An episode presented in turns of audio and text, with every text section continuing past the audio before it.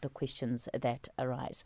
Okay, let's uh, turn our attention now to our finance slot. Let me welcome Snenhlanhla Nzama, who is Head Product Actuary at Investec Life. Snenhlanhla, good morning to you. Thanks for your time today.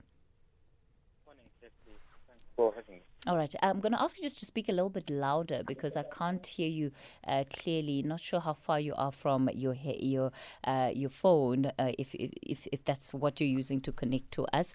Um, I, I just want to begin perhaps with the. We're going to talk life insurance today, and what is life insurance? Is it an investment? How does it work? Mm. Well, Kathy, I hope you can hear me now. Yes, much um, better. Yes. Well, in, in, South Africa, life insurance has always been seen more as life cover, or, or what you call death cover, that uh, pays in the in the event that you pass away to your family, to look after your family, so mm-hmm. to look after those living expenses, um, and make sure the kids can go to school and they can go to university. And you've got a spouse who's staying at home; they they can look after them. But also, obviously, the South African dynamics means also looking after extended family, like your parents, grandparents, your siblings, your uncles, and and and and, and, and aunts. And yeah, so that extended family is also always considered within your your death benefit. But also in South Africa and pretty much most of the world, when you do die and you do have assets, it does result in some of the death taxes, like the estate duties. Uh, so it's also supposed to cover those uh, those um, uh, taxes and any of the debts that you may have that you die without paying off, especially things like your your home loans and your cars that you want your family to still uh, maintain and to keep after you pass on. But that's really the death cover and the life cover. There's other benefits and other um, uh, products that are within the life insurance um, or life insurance sector that are actually always uh, useful and always used by consumers. And for me, it always needs to be seen in the context of a holistic financial planning, where you look at your investments, you look at your retirement annuities. This is a protection mechanism for that. So, you know, you talk about the difference between funeral policies and life insurance. Eh, you know, very explicitly explain the differences to us. Well, I think the basic, basic, um, I'll give you two, two differences, but the basic, basic of differences is that funeral cover will typically be limited to anything between 50,000 or 100,000 maximum. And that will not be what you say in the market um, underwritten. So it means they don't ask for blood tests. So it's a quick, easy to buy uh, product and supposed to fulfill the cost of your funeral. So whatever, if you pass on uh, now and what uh, from now until the weekend, all those expenses that have come up in the family. It's supposed to cover that and make sure that it's sufficiently covered. And then life cover is typically what is then uh, we call an underwritten product where we do ask uh, typically for blood tests. It basically could be an HIV test. Sometimes it will be other uh, different tests that could be asked and the doctor's report to assess your health before you get the cover.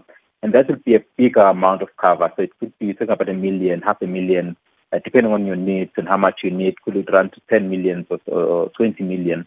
And that really is to take care of the family from Monday. So you are buried on a Saturday or Sunday. From Monday onwards, you have to go back to school. You have to pay if you're in the cities. You have to pay the rates and levies. You have to pay for the um, uh, for the for the for the living expenses, the groceries, up until the kids uh, uh, can be able to look after themselves, or your spouse is able to go back to work, or they can restructure their lives.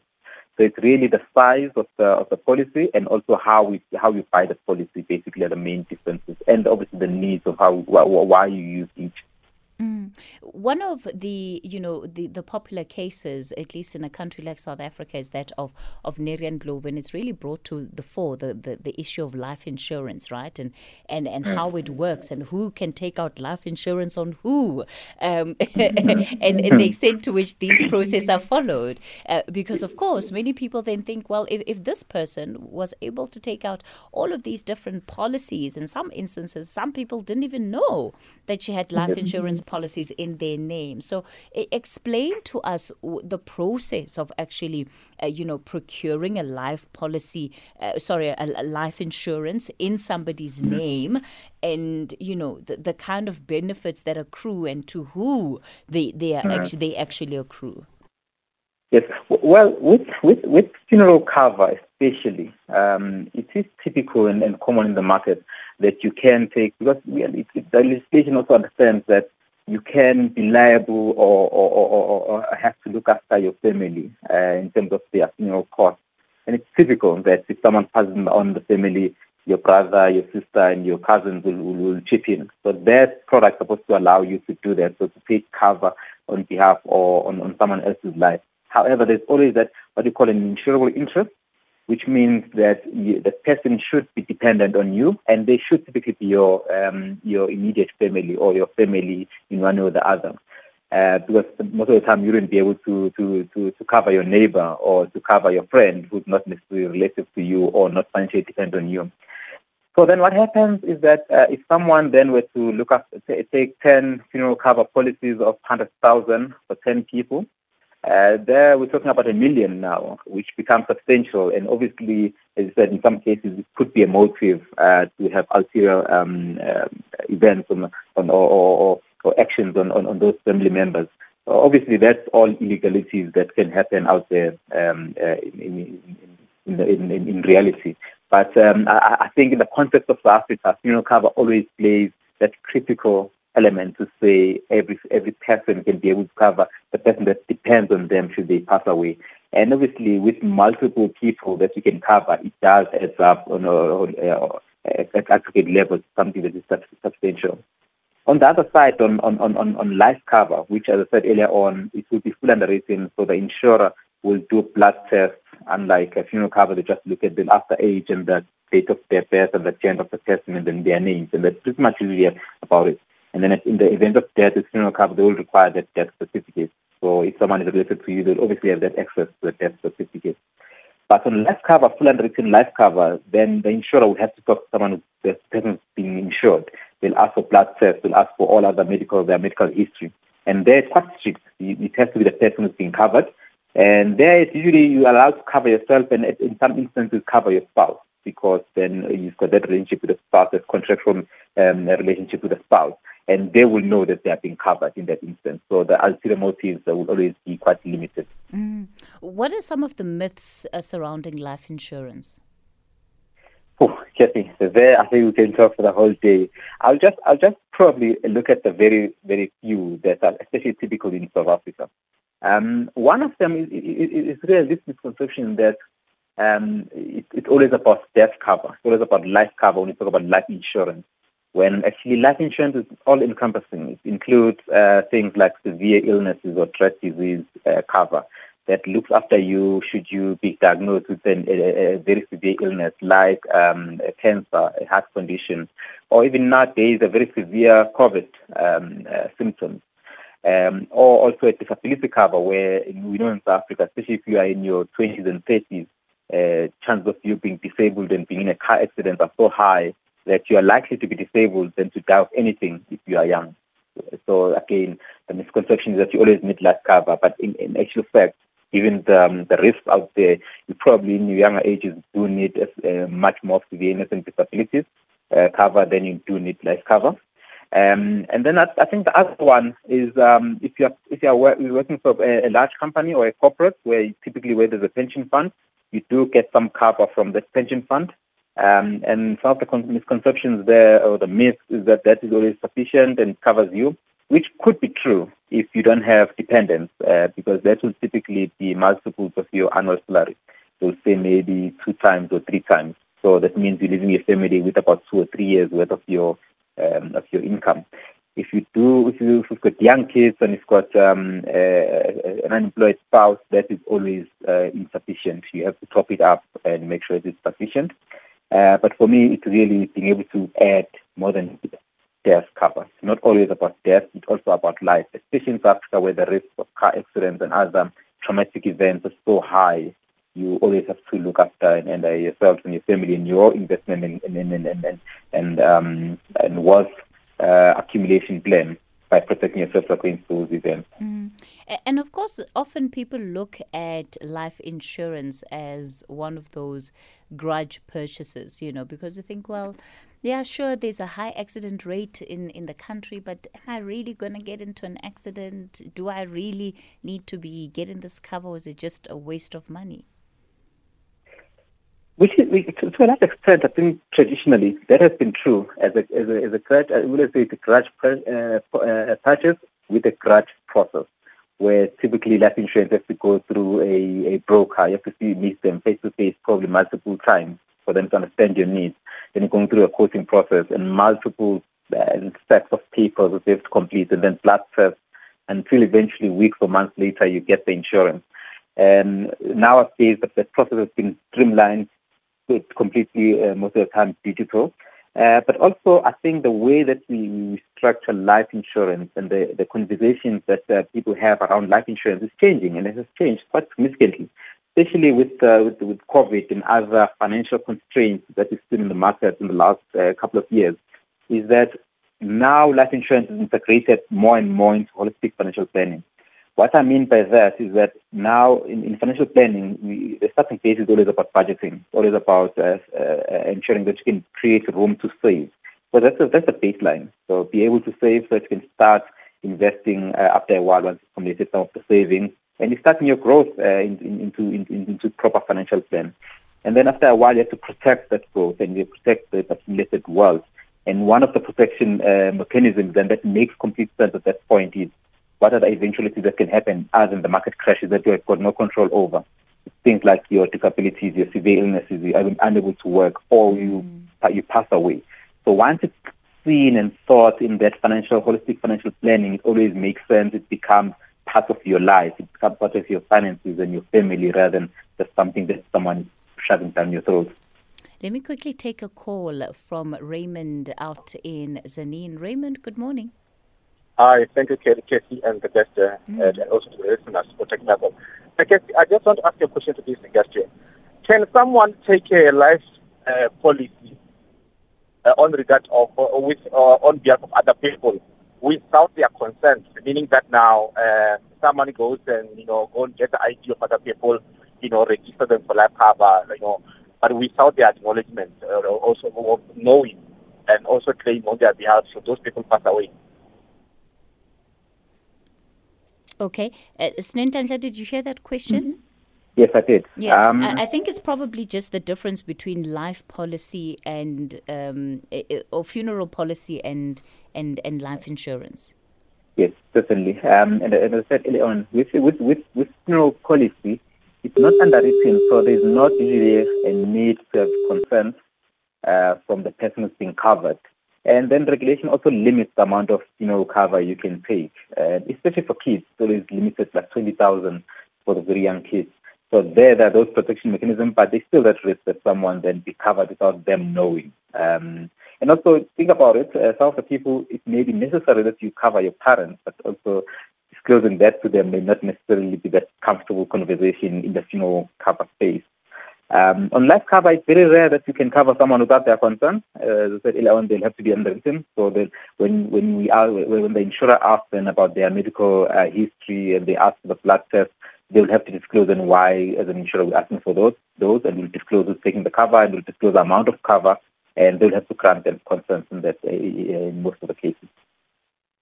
We're in conversation with Snenhlanhla Nzama, Head Product Actuary at Investec Life. We'll be taking your calls on 011 714 2006 on the WhatsApp line 0614 104 107 and on Twitter at SFM Radio, the hashtag there SFM Talking Point. Snenhlanhla, what are the challenges that people often face when it comes to getting payouts? Uh, this is from life insurance. Um, what, what, what we've seen in, in, in the market, I, I, think there are a few challenges. One of them is just the nature of how underwriting, underwriting is being done. So when you take out the policy uh, initially, you are insurance is always going to say you take it in uh, you're contracting in good faith between the insurer and and and the person who's taking the cover and who's going to be covered. So when you when you ask about your health history or medical history and what medication you could be on, that's when the ultimate honesty, you rather be over disclosing than under disclosing that disclosing in that instance. And then one of the challenges that happen at claim stage should something material, and again, the word material is quite an important word in, in, in the whole concept, that anything material not disclosed can result in sometimes the claim being declined or sometimes what we call reconstructed. So if it was material, you could have resulted in a higher premium than what you would charge then the cover will be reduced by the difference in premiums that you didn't pay. But there are, unfortunately, some events where, uh, some instances where the cover wouldn't have been granted to begin with because it has been uninsurable uh, for various health reasons. Uh, that then the claim has to be declined. And I mean, it's, it's no typical case that has come up in the in the in the, in the media of those. So for me, that's really the pain point and sort of the issues that you find uh, typically in the market. The other issues have always been about the process and about um, and about uh, the cumbersome paperwork and the hindrance to for for, for, for the whole for the whole of the market to be able to access appropriate insurance. When I say appropriate, sometimes they sold non-underwritten insurance when they can actually get full underwritten. They do blood tests; it becomes much cheaper. Um, let's make an example of someone uh, paying 100 rand to get a million rand cover if they do blood tests, but they will get 300,000 if they don't do blood tests. So sometimes the, those constraints then are usually sometimes helping people who can afford the life cover uh, unreasonably. Mm. So, but those, those are things I think the market is bridging with some digital and technology. All right. Snenhlanhla Nzama will continue the conversation after the latest 10.30 news headlines. And good morning. The Talking Point with Cathy Mohlahlana. Weekdays, 9 a.m. till midday. We're in conversation with Snenhlanhla Nzama, Head Product Actuary at Investec Life. We're talking about uh, life insurance and some of the things we need to know uh, before we take out life insurance. Uh, Snenhlanhla, you know, we're dealing with uh, an economic context where a lot of people have lost their jobs. I know life insurance doesn't necessarily cover you for unemployment, but what happens, um, you know, to the policies that people have when they are unable to keep up with those payments? Um, Kathy, uh, uh, different insurers will, uh, life insurance companies will have different features and mechanisms to, to help clients. Um, I, I, think when, when COVID started in 2020, almost all the insurers had some special dispensation to say you can pause of the premiums for at least three months to six months without necessarily losing your cover. Um, and then pick it up from then should the situation change. If it doesn't change, then we're making, we're making plans for, for each of the clients on an individual case by case basis. But typically, what you also find is that there are some features of the product that are entrenched within uh, different products where, for example, you can have premium waivers. What, uh, what that means is that should you be retrenched or under financial constraints, the product allows you typically again between three and six months within the policy to, to skip those premiums without necessarily losing cover. And then thereafter, your cover gets paused. So I, I would say consumers just have to interrogate and look at each of the, uh, the policies that they've got and see where those uh, allowances are. Mm. And just as a principle, it's always better to engage with your advisor or with your um, uh, with with your insurance company directly. Uh, most of the time, a plan can be made. And obviously, within reason, if it's a long term unemployment um, situation, then obviously the question comes to mind whether you should actually still be keeping that amount of cover or you should be reducing it. So there are some options that can uh, be presented to a client. Um, but most of the time, there are ways that can be, uh, an insurer can be lenient in still keeping you the cover for a few months, especially if you're in between jobs and you do have some uh, uh, prospect of getting a new job in the next three months or so. All right. Let me go to Johan in Tembisa. Johan, good morning. Morning, my wife. I'm all right, thank you. I'm okay. Uh, yes, I've got a problem also. I was working for the company when I became, uh, I was involved in extended. On that, I was paying for uh, a cover, uh, this a disability cover and life insurance, and another one says uh, health insurance. So I was taken to the, the, the doctors until I finished. There was a broker between there. So when I tried to find out to, about my life cover, because I, I was bothered by the doctor to say I'm unfit to work anymore, then the broker was no more to be found. It was, I don't know I can say the name of the broker. Hello? Yeah, yeah, yes, yes, Johan. So yes, uh-huh. it was it, it was Jeremy Gallet they were found in the rose Rosebank. Then mm. I, I tried to phone, and then, then when I was phoning, I was helped and to say, you know, I must go to a sick pension adjudicator. When I uh, tried to talk to them, they said, no, this thing is not on our side. I must try to go to, I don't know, Ambas, what, what. So I'm stuck. I don't know where to go because I was uh, uh, paying for that life cover and stuff. But sure. I'm not able to, to work hours. Yes. And and, and, and and you don't know which financial company um, you had taken this this life insurance cover with that maybe you can approach that company directly? No, no, I don't know because the broker was the one who was doing everything. Even also with my disability, I didn't know. But now when I checked, I found that it I'm covered with the mm. um, Capital Alliance. So when I asked them about my life, because I'm no longer, because I was having also some other things which have I bought, and then maybe they can pay for that those things. I found that those those capital they say no on our side it was ask you you you your company and or your work your your your employee. The employer was no more to be found. Also, it looks like they changed the name also. Sure. Yeah. Uh, Snenhlanhla? Um, yeah, it, it, it, it does sound uh, tough, especially where you don't have uh, policy documents or any information about who the insurance company could have been in that instance. So from what I'm hearing, it could be that uh, it was an employer scheme, so which means that it belonged to his employer's pension fund or provident fund, and the fund had taken out a group policy with some of the insurers. So in that instance, most of the time the employee would not know who the insurer is, uh, and they may be corresponding with a broker. And most of the brokers would be the large um, uh, uh, financial services companies that offer those services.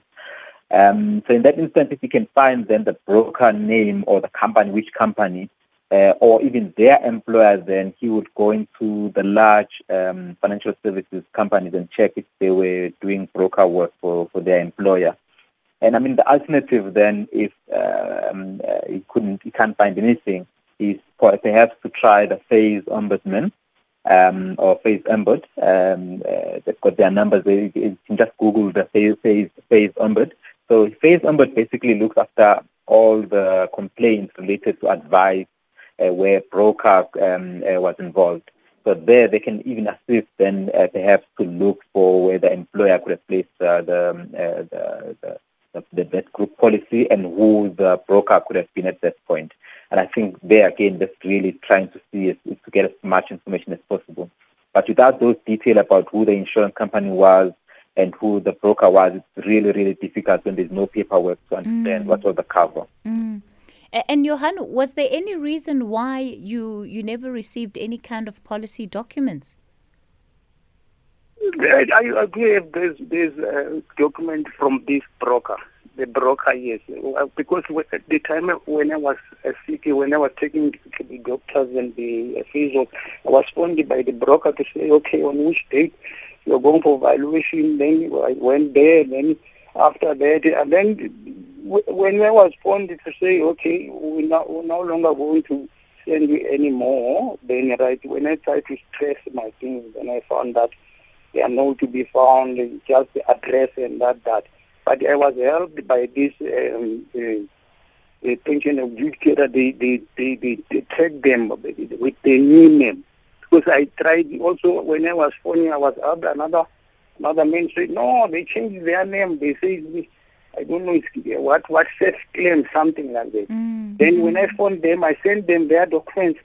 They say no, they will start. They will come back to me. They never come back to me until I was. Uh, they were found by this uh, pension administrator. All then, right. Yes. Johan, let me do this. Uh, I'll ask Lebo to take down your number. I think we should pass it on to Brian, and maybe he'll be able just to do a I, little bit I of did, work to try and I, get to the bottom of what's happening. I, did. I did talk to Brian. Brian mm-hmm. was trying to help me. There was a lady there, there by the, the broker. said, no, you can't be involved, Brian, because it's already with the, the pension adjudicator. So the, I went to the office of the pension adjudicator. They said, no, this is, this case is not on our side. I must go to I don't know what is is something ombudsman, something like that. So looks like that thing need a lawyer to need people who knows about. See uh, the law. Yeah. All right. Brian knows about that. All right. Johan, I think we'll have a chat with Brian and find out whatever happened to your matter. But uh, it looks like, uh, you know, the ombudsman may be the last uh, option for you in as far as, you know, laying a complaint and trying to find out what has happened to, you know, this cover that you should be entitled to given the fact Yes, that you were maybe- paying maybe those someone premiums. is a lawyer who, who is, is listening. Maybe they'll phone me and they try to. Can you, ju- you just can just take my number? Maybe someone will will to help. All right, no problem, Johan. Let's leave it there. Johan out in Tembisa. Uh, Snenhlanhla, we've also come to the end of our time for this program. Let me thank you so much uh, for coming on board for today. Thank you. Thanks a lot, Kathy. All right, and Snenhlanhla Nzama, there he is with Investec Life. We'll take a quick break. When we come back, uh, we're in conversation with CEO, founder of FlexClub, Tinashe Ruzane. We'll be finding out all about his story. When our nation's thirst for knowledge cried out, we listened. You inspired. To you, near and far, who led us in and shaped our collective imagination into stories of living, breathing magic.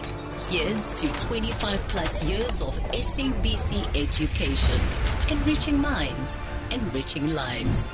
And to you, daringly dream beyond your boundaries. From the pitter patter of baby feet to watching them skip into preschool, walk down the aisle, or step into their new career, our children are our priority. Make sure you secure their next steps today. Get your will in place with South Africa's leading wills and estate specialists, Capital Legacy. Search capitallegacy.co.za or speak to your financial advisor. Capital Legacy is a registered FSP underwritten by Guardrisk Life, a licensed life insurer. The Talking Point with Cathy Mohlahlana. Weekdays, 9 a.m. till midday.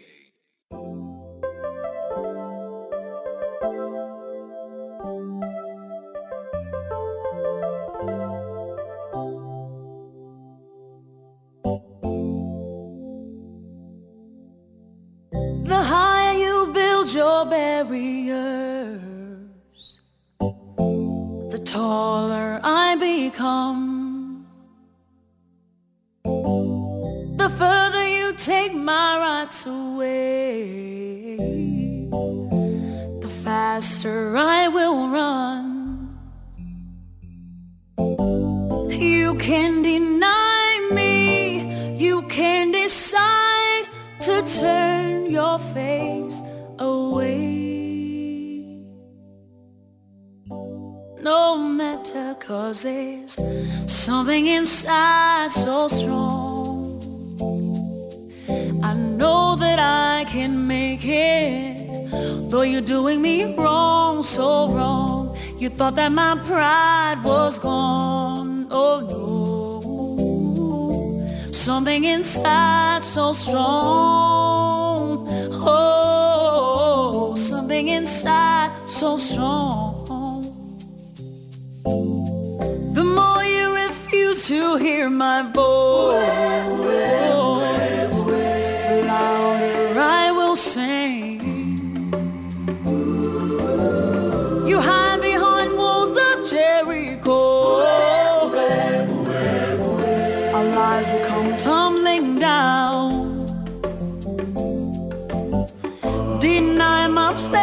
place in time. You squander wealth that's mine. My light will shine so bright it will blind you.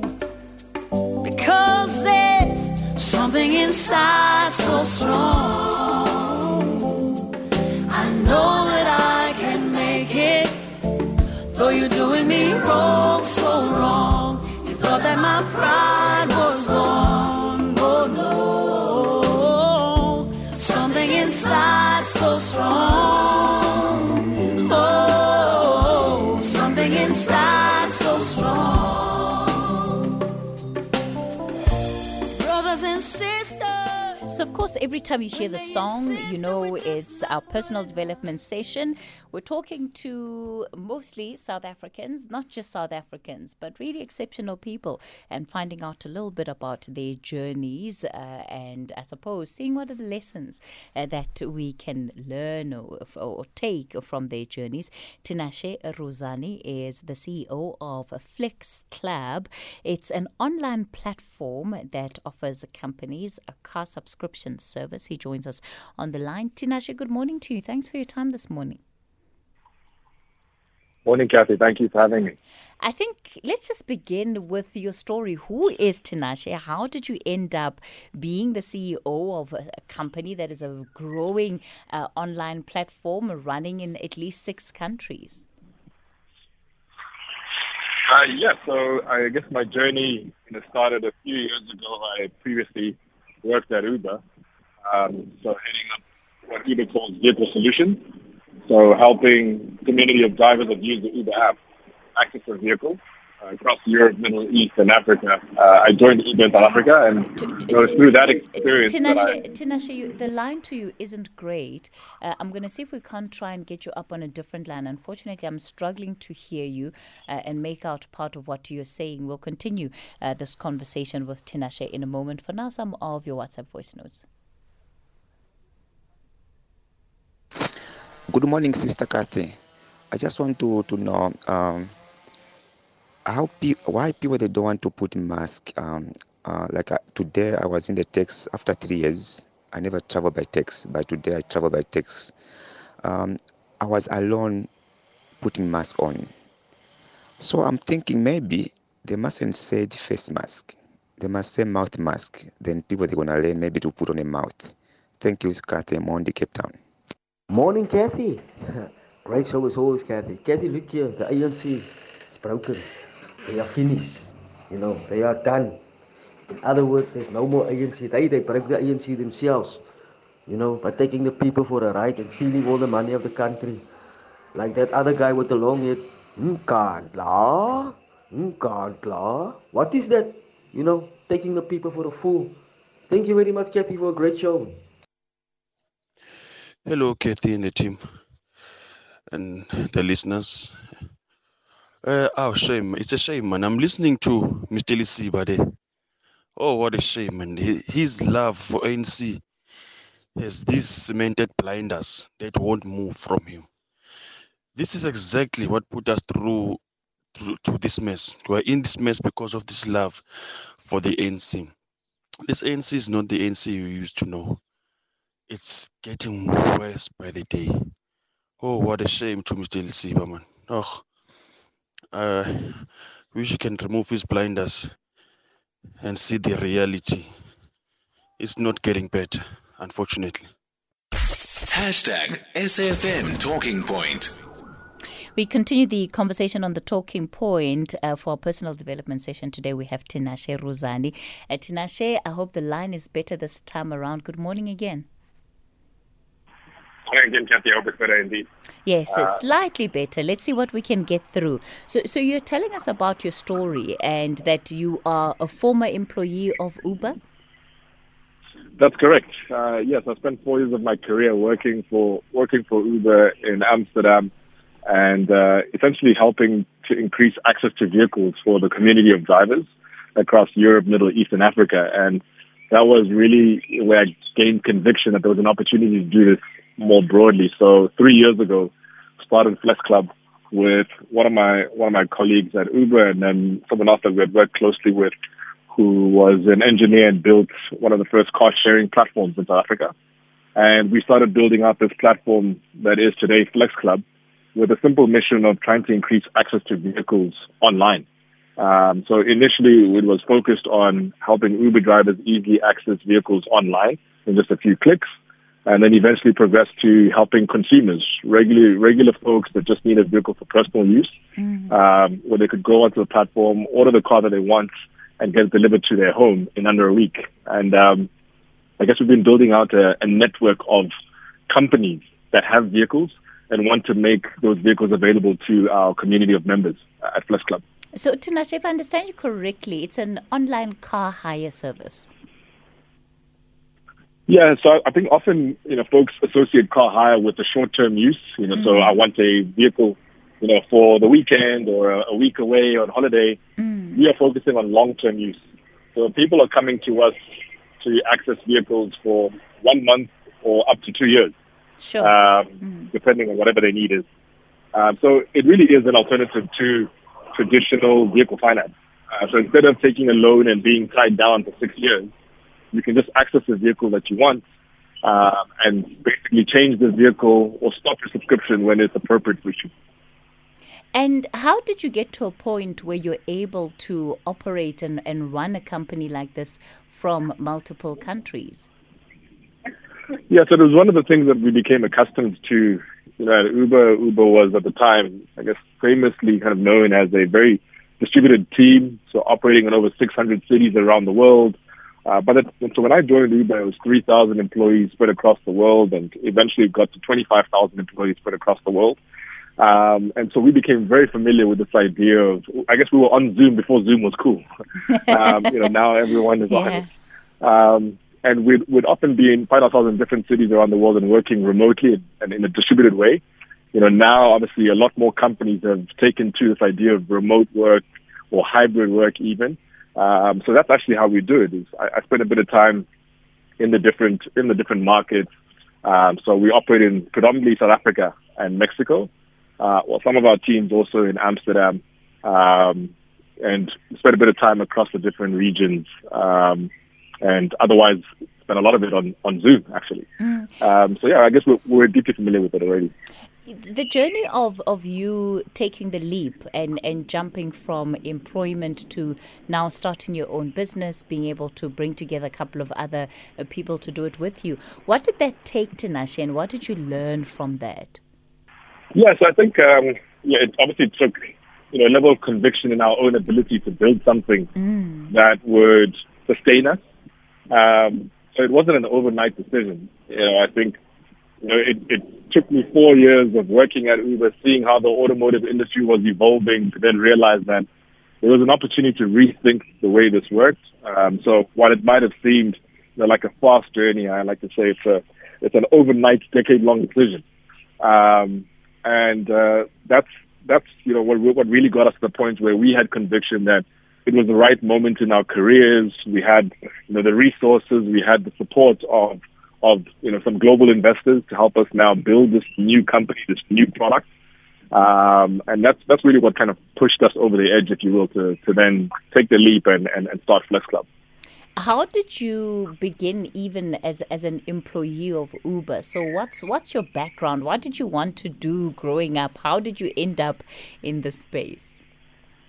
so I've I've always been you know, obsessed with mobility and you know how we as the people move across our cities. Mm. Um, so even as a, even as a as a teenager uh, or a, a later stage teenager, I was dabbling with with motorcycles, trying to import motorcycles from China into South Africa, and uh, doing a number of things, and learned a, a lot of hard lessons. But I was always obsessed with this idea of trying to build a new type of product, something that increased access you know, to vehicles. And I had moved from you know trying to do that as a as a younger younger gent so then working in consulting, having clients like some of the automotive companies in consulting, um, and then eventually working at Uber. Um, so I think it was, in my mind, an inevitability that I'd land up here. I just didn't know how, what shape or form, you know, my involvement, my entrepreneurial involvement would take. Um, but I, I was, I was, you know, always kind of searching for and researching and learning about, you know, what the next thing is mm. in in mobility. So, so would you say that you've always had a bit of an entrepreneurial streak? Absolutely. I mean, I, the, the term entrepreneur sometimes kind of makes me feel a little awkward, but I, I think at the end of the day, I've always just had a, a curiosity where I see a problem and then I start to obsess over it and want to figure out how it can be solved differently. Uh, maybe there's something that hasn't been factored in, and maybe I have a new, different perspective uh, that could be added into the equation. Um, so I, I generally just like solving problems, and I've been fortunate to to work alongside people that you know, have the same the same drive, even if not through the entrepreneurial lens. You know, my, a lot of my colleagues at Uber were that way inclined. We just love solving problems. We love you know, kind of coming up with new ideas, building new solutions. Um, and I've, I've always enjoyed that throughout my career, whether as a young teenager or, or, or even now as a, as a more established mm. entrepreneur. And, and, what do you find are some of the biggest challenges eh, with running an online platform like FlexClub? Yeah, so one one of the, the biggest ones, of course, is you know generally when you launch a new product that's completely you know, unknown or unfamiliar to a market, mm. you have to deal with the initial, I call it inertia of the market. You know, we as humans don't we don't like change. So when change is presented, we're skeptical, we're distrustful of what what that change looks like. So having to deal with you know that that initial pushback you know from the market and then helping create awareness around what it is we're trying to build and and um, and how we think we can be helpful to the market. Um, so that was obviously a you know a, a key learning you know, through the journey, understanding how to make sure we can increase awareness of even the term subscription. It's not a term that you would ordinarily associate with a car. It's something you might associate with your Netflix account or your Spotify account, or maybe even a piece of software.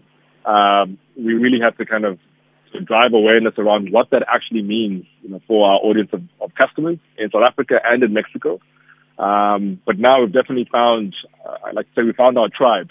You know, there, there are thousands of customers that now turn to us, have created an account on our platform, and are accessing vehicle subscriptions from you know, some of the world's leading brands. We have you know brands like Avis and Europcar, uh, Bajaj on the motorcycle side, uh, which is the third largest motorcycle manufacturer in the world. So you know there was sort of this dual track that we had. One on the one side was, you know, getting folks to be comfortable with the idea of creating a FlexClub account to have a subscription. On the other side was getting companies to be comfortable with our role in the ecosystem. You know, these these companies like Avis and Europcar, etc.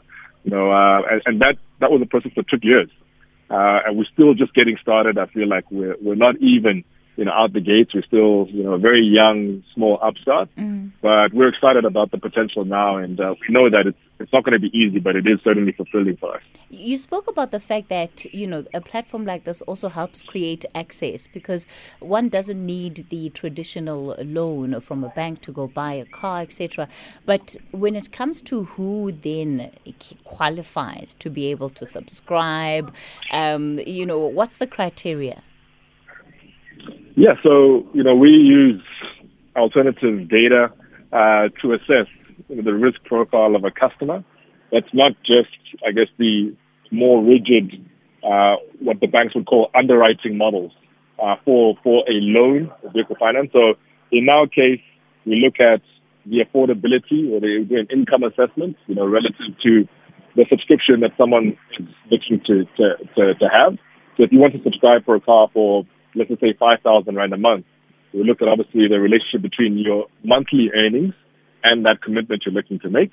And then also we do do a light check on what has been your financial activity in South Africa. You know, have you had, if you have had blemishes on your mark, um, or blemishes on your record rather, um, it's not necessarily a decline, but we then take into account a few different things to assess whether, you know, you can actually easily afford, you know, this 5,000 Rand a month commitment, even though it's it may be a month to month commitment, those sort of things. But it's far less rigid than the hoops you need to get through to get a car loan. Um, and this is also why we say it's accessible. The other piece is that you know, normally with some of these larger commitments, these loan commitments, you expect it to make a large deposit up front. We actually don't think that, at least in, in, the, in the current climate, at least with all of the technology that's available to customers, when it comes to tying up your cash in a car. If I had 30,000 Rand in disposable cash, um, would I put it as a deposit on a car loan or would I invest that 30,000 Rand in shares? Uh, and the opportunity of cash is just, it's, it's so, so much larger. Uh, but in any event, most people don't actually have that cash on hand. So with a subscription, you don't have to have 30,000 Rand, you know, on hand to access a car. And this is also another reason why we say it's more accessible to subscribe than to try and take a take a car loan, um, especially if you don't want to be committed to a car for more than six years. Mm, all right. Tinashe, thank you so much for coming on to the show. Tinashe uh, Ruzane, he's the CEO of FlexClub. We've heard a little bit about his, so, his story, and it looks like that platform will only continue to grow from strength to strength. That's where we leave it with our personal development session for this morning. Let me hand you over to the news desk. independent and impartial. This is SAFM News.